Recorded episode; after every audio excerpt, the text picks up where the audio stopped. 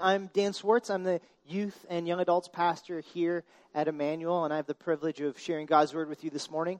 Uh, but before I do that, I would love for you to uh, stand under the reading of God's word. And so I'm going to invite Mira to come up and read a portion of the passage that we'll be talking about this morning. This is Corinthians, 1 Corinthians 15, verses 12 through 19. But tell me this. Since we preach that Christ rose from the dead, why are some of you saying that there will be no resurrection of the dead? For if there is no resurrection of the dead, then Christ has not been raised either. And if Christ has not been raised, then all of our preaching is useless, and your faith is useless.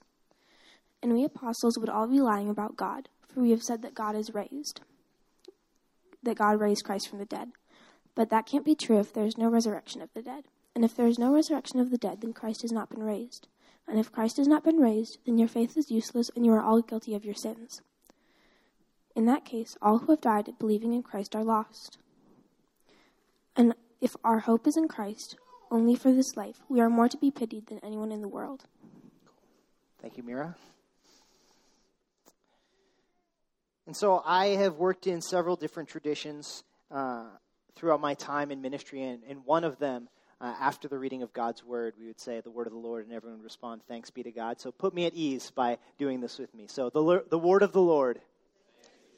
Thank you. I feel so much better. It's like a warm hug.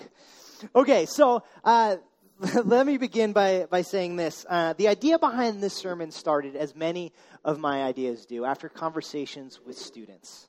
Uh, I, I meet with students fairly often, and whenever I do, I ask them similar questions. I say, Hey, how's your faith developing? What has God been teaching you lately?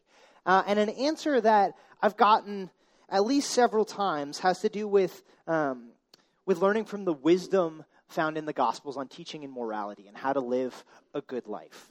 And while I'm happy that they're in the scriptures and I want them to live a good life and I want them to learn from the morals of Jesus, there's something about that that, that tugs at me after I have that conversation.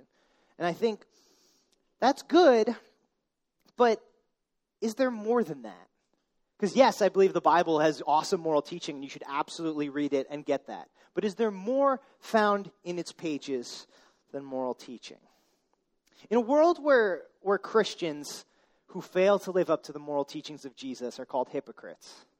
And in a world where religion is known as a crutch of the masses by some, and in a world where we try and teach our children, our kids, to be honorable and to be respectful and to do what is right in the midst of Fortnite, lots and lots of Fortnite and football, is there more than morality to be found in this book?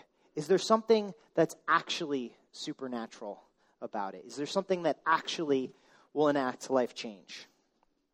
Well, when I originally started preparing this message, I was actually going to preach from the book of Kings, of 2 Kings chapter 22, which has the story of a king named Josiah. Now, it worked in the last service. We'll see. Is anyone eight years old in here? Yeah? Yes! Now, there's at least, all right, there's at least two. Okay, so you guys, eight years old, Josiah was eight years old when he became king. So imagine you are king right now. Boom. Tell you what, if I had been king at eight years old, there would have been lots and lots of marshmallows. I don't even like marshmallows. No, but maybe you guys would do a better job than me. I would have been a terrible king at eight. But Josiah actually ends up doing a great job because while he's king, uh, one of the parts of the Bible, the law is discovered and in the temple, and they bring it to him and they read it. And Josiah is like, "Oh boy, we're not doing this at all." And so he leads the whole nation of Israel in this big revival back to following God. And so I was going to preach this amazing sermon where I'm like, hey, if we just open our hearts and our lives to the truth of scripture, if we dig into it, God can do amazing things. And you were all going to say, amen, right? Yeah, and it was going to be great. And I was going to sit down and feel really good. But I started thinking about these conversations I'm having with students, and as I opened myself to what God would have me share rather than what I wanted to share, I realized that there's a message that we need to hear first before we can hear that message. Because my, my fear with that message would be that you hear, it's good for me to read my Bible, and show, so I should do it. And that's true, but that's not enough. Or that you hear, there's good rules in here that I need to follow, and that's true, but that's not enough. My question for us this morning as a church to consider is do we believe that the Bible, that this book is simply the best of many ways to live a better life? Or do we believe that there's something supernatural that sets this and its message apart from anything else? I believe God would have us answer this question by remembering why the resurrection matters. If we understand why the resurrection matters, we answer the question of why someone who isn't a Christian should listen to what a Christian has to say. And if you're a note taker, here's your first chance to break out your pen. We can see a path beyond morality and into life with the power of the resurrection. This is why the resurrection matters. And I hope today serves as a reminder that it's true. So let's look at the passage that we heard this morning and see if Paul has something to tell us about why the resurrection matters and shed a little bit more light on the situation. Uh, I'm going to jump back to verse 3, a little bit before what Mira shared with us, and we'll see what the context says. Uh, so this is starting in verse 3. Paul says, I pass on to you what was most important, what had also been passed on to me Christ died for our sins, just as the Scriptures said. He was buried, and he was raised from the dead on the third day, just as the Scriptures said. Now, the content here is that Jesus died for our sins, as the Bible told us, and that he rose from the grave. But the emphasis can be seen in what follows. Verse 5 He was seen by Peter and then by the twelve. And after that, he was seen by more than 500 of his followers at one time, most of whom are still alive, though some have died. Then he was seen by James and later by all the apostles. Last of all, as though I had been born at the wrong time, I also saw him. For I am the least of the apostles. In fact, I'm not even worthy to be called an apostle after the way that I persecuted God's church. And so, where is the emphasis in these verses? What is it that, that Paul is trying to get his readers to see? It's that Christ rose from the dead, right? That's what he says over and over and without the resurrection of Jesus Christ, the gospel isn't truly good news.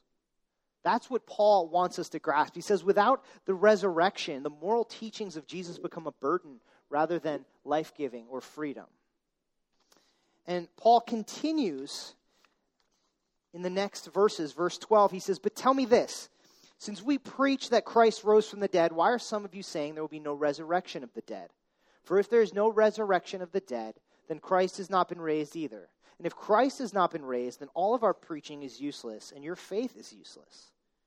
And we apostles would all be lying about God, for we have said that God raised Christ from the grave. And now I know you've heard this before because Mira read it, but I think hearing it again is worthwhile. But that can't be true if there's no resurrection of the dead. And if there's no resurrection from the dead, then Christ has not been raised. And if Christ has not been raised, then your faith is useless, and you are still guilty of your sins. In that case, all who have died believing in Christ are lost. And if our hope in Christ is only for this life, we are more to be pitied than anyone in the world. That's a powerful passage, isn't it? That without the resurrection of Jesus Christ, if we were to follow the teachings of this book without that, that we are to be pitied. Resurrection is a central theme, not just in the Gospels, but throughout the Bible. And if we were to do a whole series, do you guys have like four or five hours? If I no? Okay. Well, I'll just give you the cliff notes. So, if we were to do a whole sermon series on resurrection, the theme in Scripture, we could go back to Genesis chapter 1. And we could see how God began to bring the dead to life. He began to bring order from the chaos. He breathed life into where there was none. We could talk about the fall of Adam and Eve and how they chose death by eating the forbidden fruit, but God gave them life in the midst of that choice through the promise of Jesus. We could talk about the flood and the Tower of Babel and the Abraham narrative.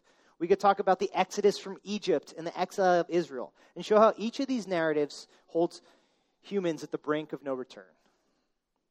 They're facing death, and yet God takes that moment and takes that death and breathes life into it. He breathes hope where there is none and a future beyond what they are experiencing and beyond what they could imagine.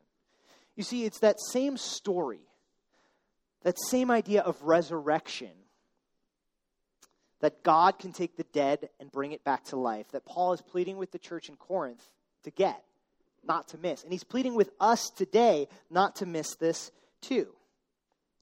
You see, the resurrection power that is revealed in Scripture and in the resurrection of Jesus is essential.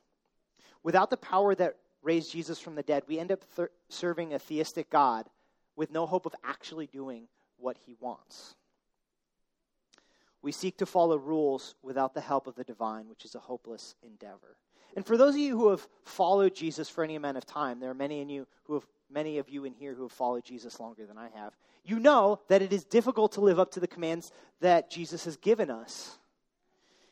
You know that we have been called to a high standard. Let me give you some examples. The command to love our enemies, or to not be a lover of money, to give freely, or to pray without ceasing, or to give thanks in all circumstances. I know at least I struggle with those.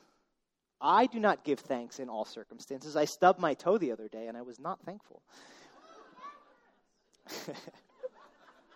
yes, it does. You know, we have experienced firsthand that these commands are not to be met just, met just with self discipline alone, but require the power of God alongside us in order to keep them. And yet, all too often, if I am any witness, we do just that we say, cool, God saved me. Now I'm going to try really hard and do everything He says. We leave the power of God aside and try to do what only can be accomplished in concert with His power. You know, this is the reason that, like, a true earthly utopia won't exist this side of heaven. Because we can't do it. We can't just follow the rules. I don't, I don't know about you guys. I love like movies or books that employ this idea of utopia because I love. There's a part of me that wants it, right? That wants everything to be perfect, and so it starts off and everything's perfect, and I'm like, ah, this is so great. What if life was like this? But if that was the whole movie, there'd be a part of me inside that's like, but that's not real life. And so then I also get excited when the protagonist is like, wait a minute, this isn't real or like, wait a minute, someone's bending the rules, or I want something that's outside of this. And the utopia slowly falls apart. Because I know that I can't live up to the rules like that. I know that no set of rules is immune to someone breaking or bending them. And unfortunately, that is what it is like when we try to follow the rules of God without His power. How can we be expected to stick to a moral code perfectly when I can't even stick to what I'm supposed to eat every day perfectly? I'm supposed to be training for the Twin Cities Marathon, and I can't even stick to my running program perfectly, but I'm supposed to give thanks in all thir- circumstances. It's not going to happen. Um, but that's what it's like trying to follow the moral teachings of Scripture without the power of the resurrection. It becomes a list of rules and regulations that we cannot live up to. And when we fail over and over, eventually I think we're met with two options. Either we give up and say, this isn't possible, so it must not be true. Or we say, you know, maybe all of these aren't relevant. And we pick the ones that we can follow, and we say the others are not as important. See, when you remove the power of the resurrection from the morality in Scripture, you begin to slowly inoculate yourself to the power of God in your life if you try to live up to the moral truth that's in Scripture without the power of the immortal Savior, then you're left with your mortal body failing with moral, mortal results. And yet we have access to the power of Jesus. Scripture tells us that we have Christ in us. That's why Paul can be so adamant about the necessity of the resurrection. Without the power that raised Jesus from the dead, empowering believers to live godly lives, we're doomed to fail. This is why I was troubled with students who are talking about the moral teachings in Scripture, because if they leave out the resurrection, they're stuck with failure and they're going to give up and move on to something else.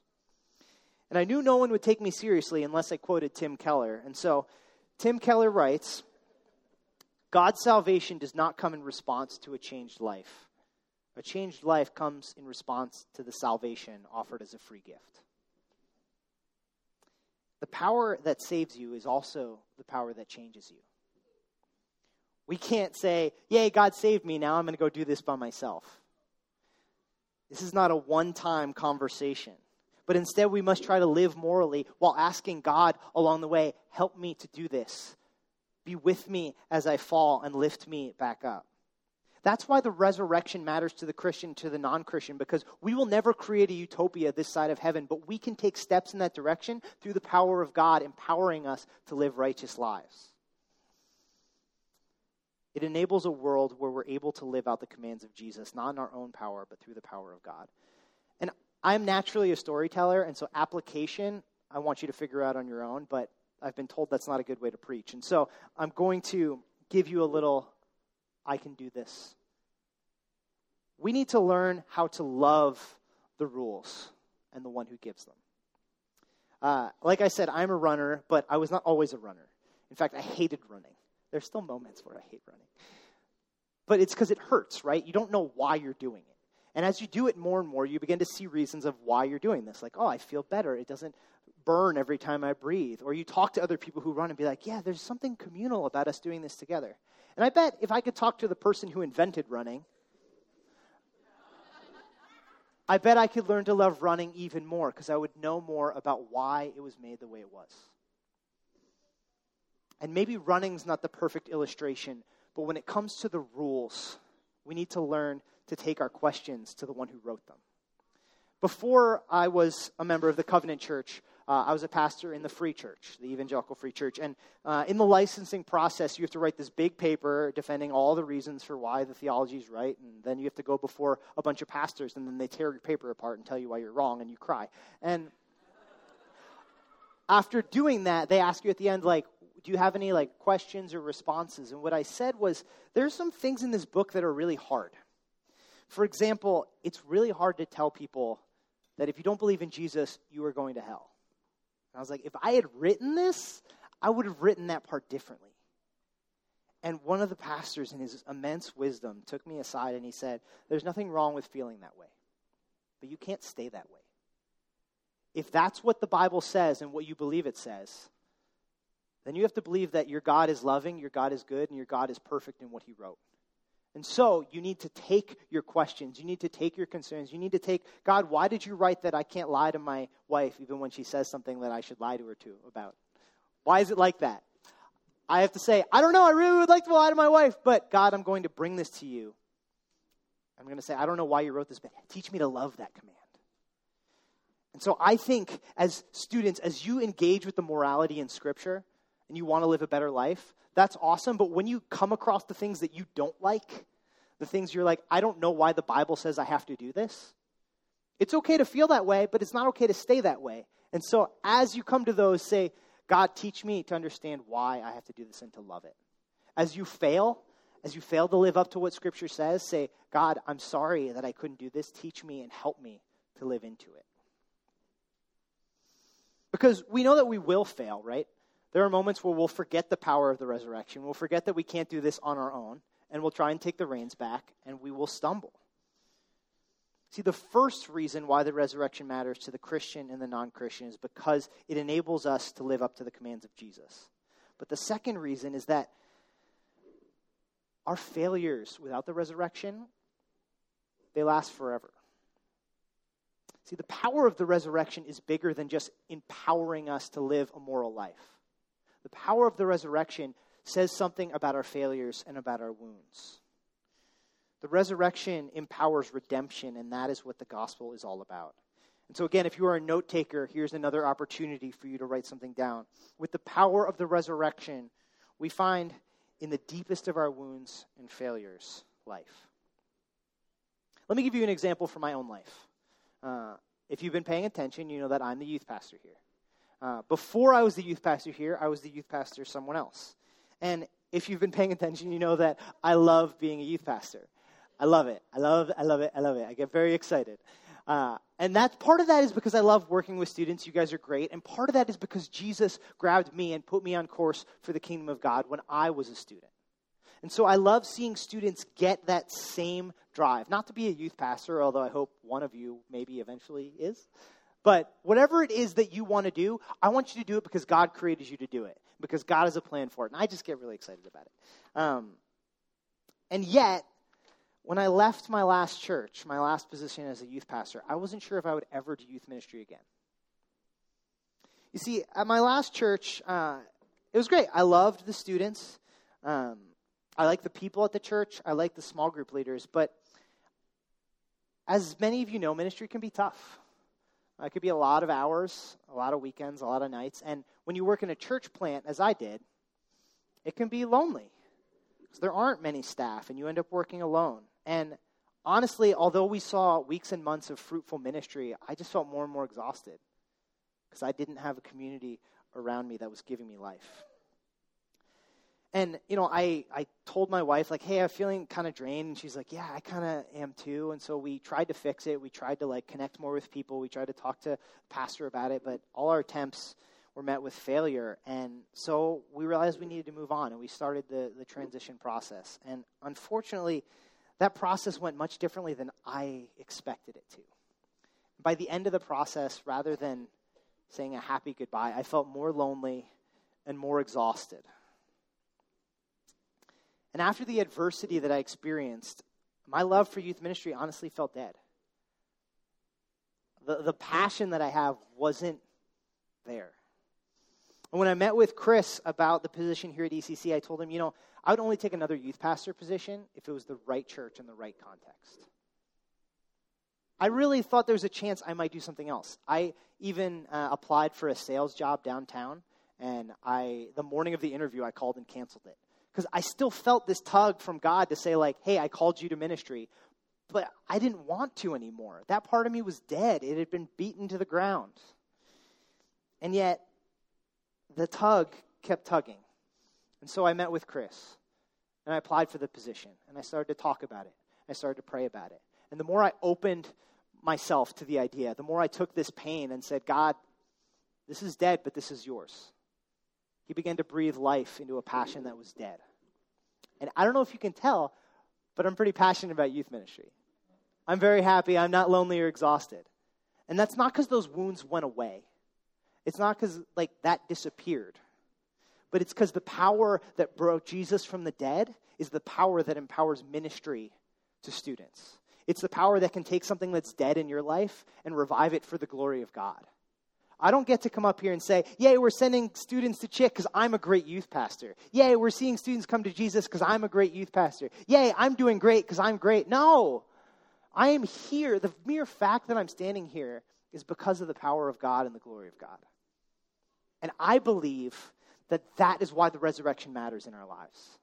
Because God can take the deadest parts of us and bring them back to life for his glory. And this isn't just true in my life right? This is the kind of experience that God wants for us. He wants us to live in a world where we can see things, wounds, and dead areas, and He can say, I can bring that back to life for my glory. It's because, well, before we get there, so you know Jesus? Remember that guy? Do you know that when he, he died and rose from the dead and appeared to his disciples in the book of John, he did so with the holes in his hands and the wound in his side? Have you ever thought about that? Why didn't Jesus come up and be like, look, smooth? I nailed it. Everything is perfect. I am God. Why didn't he do that? I don't think it was just to say, I was dead, but now I'm alive. Here's the holes to prove it. Maybe that was part of it, but I think it's more than that. Because, see, those holes represented his failure to come down from the cross and save himself, as everyone was calling him to do. They were jeering at him, saying, Teacher, save yourself. Doctor, heal yourself. But Jesus was killed. And when he comes back, he says, See these holes that everyone said was a failure, that everyone said was my shame? This is God's glory. Because through this, he has saved the world. Do we believe that God can do that with our wounds and our failures? Do we believe that he can take the things that are our deepest shame and bring them to the glory of God back to life?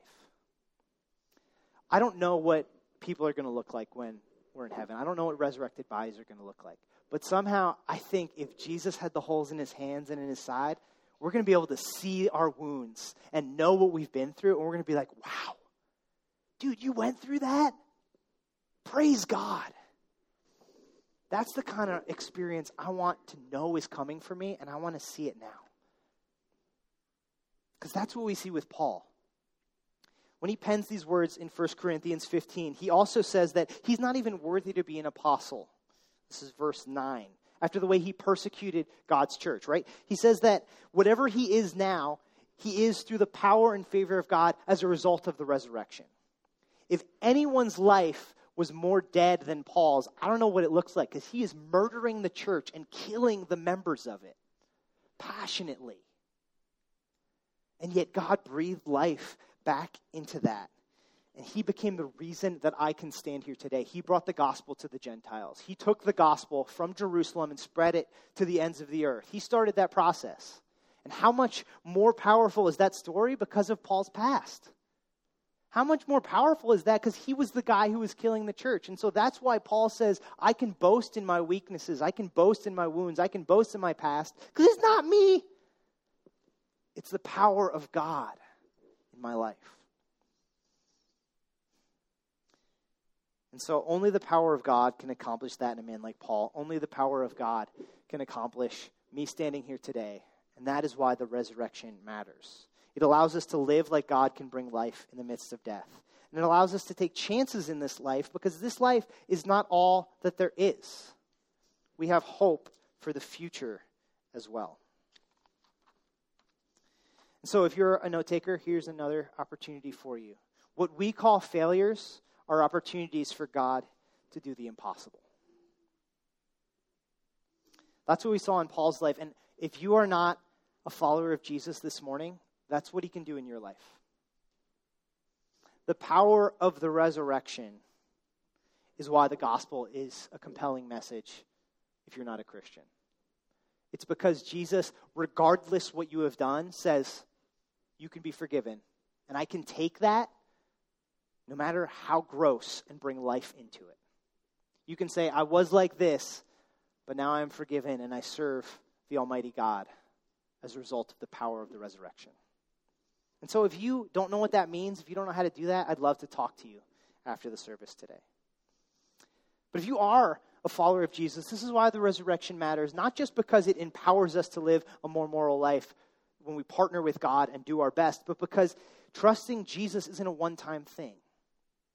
It is a moment by moment and day by day thing. As I said, we can't say, I, I, follow Jesus, check mark, I'm going to heaven. But instead, we must moment by moment say, Jesus, I commit this moment to you. I take the wounds in my life and give them back to you. I take the joys in my life and give them back to you. And all this time, I try to glorify you, partnering with the supernatural God who can help me to do it. This is why this is a next gen Sunday message. Because at youth group, at ECC Teen, we try to teach our students to bring the resurrection into every area of their lives.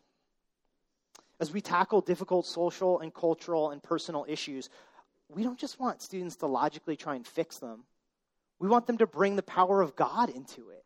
We want them to do their best to fix poverty. We, want, we also want them to be on their knees saying, God, we don't know how to fix this, but you can. You own the cattle on a thousand hills. Show us what we can do, and may you provide as only you can. We want our students to be so excited about resurrection power and experiencing it that they bring the kingdom of God to wherever they go. And that's why Paul concludes this chapter the way that he does. In verse 30, he says, And why should we ourselves risk our lives hour by hour? For I swear, dear brothers and sisters, that I face death daily, as certain as my pride in what Christ Jesus our Lord has done in you. But then he skips on to verse 57 and says, But thank God he gives us victory over sin and death through our Lord Jesus Christ. And so, my dear brothers and sisters, be strong and immovable. Always work enthusiastically for the Lord, for you know that nothing you do for the Lord is ever useless. We can risk ourselves hour by hour in light of the resurrection. If it is more it is mere morality that we pursue, we're going to fall short in the face of adversity. There's no power in mere morality, but there is power in the resurrection. And so, your final note for this morning is this sometimes what one person calls a risk, God calls an opportunity for resurrection power. Risking ourselves hour by hour is something we can do because we have a power that is supernatural, a power that overcomes risk, and a power that gives us hope for the future. It is in light of the resurrection that we can invite strangers into our homes and share our lives and Jesus Christ with them is in light of the power of the resurrection that we can take students on mission trips to places that you don't go on vacation to, not because we want to bore them out of their minds, but because we believe God can do something through his power in that context beyond entertainment. It is in light of the power of the resurrection that we can freely give to those who ask and need it. And it's not by accident that Paul goes from talking about the resurrection in chapter 15 into talking about a collection for the church in Jerusalem in chapter 16 we are able to give in a way that feels risky Because we serve a God who overcomes risk. Maybe that risk is an opportunity for God to display his power. It is through the same power that raised Jesus from the dead that we can carry our wounds with pride as God takes the deadest parts of us and brings them back to life for his glory. So let me conclude with this. Let us remember that the resurrection is not just something for us this morning. It's not just something we celebrate on Easter, but the resurrection is something we carry with us daily. It is a reminder that God can do the impossible, whether it's in our wounds, our weakness, or our greatest strength. We serve a God who rose from the dead and who is alive. Would you pray with me? God, we thank you for the reminder of your power and of your truth. God, forgive us. Forgive me for when I try to do things in my own power and I neglect the power that rose Jesus from the grave. God, may you take the parts of my life and the parts of our lives that we are most ashamed of, we are most afraid of, and bring them into the light that we may boast in what you do through them. God, we give you the glory for what you do, not just in this service, not just in our church, but everywhere. God, you are glorious, and we await your return. Thank you, Jesus, in your name. Amen.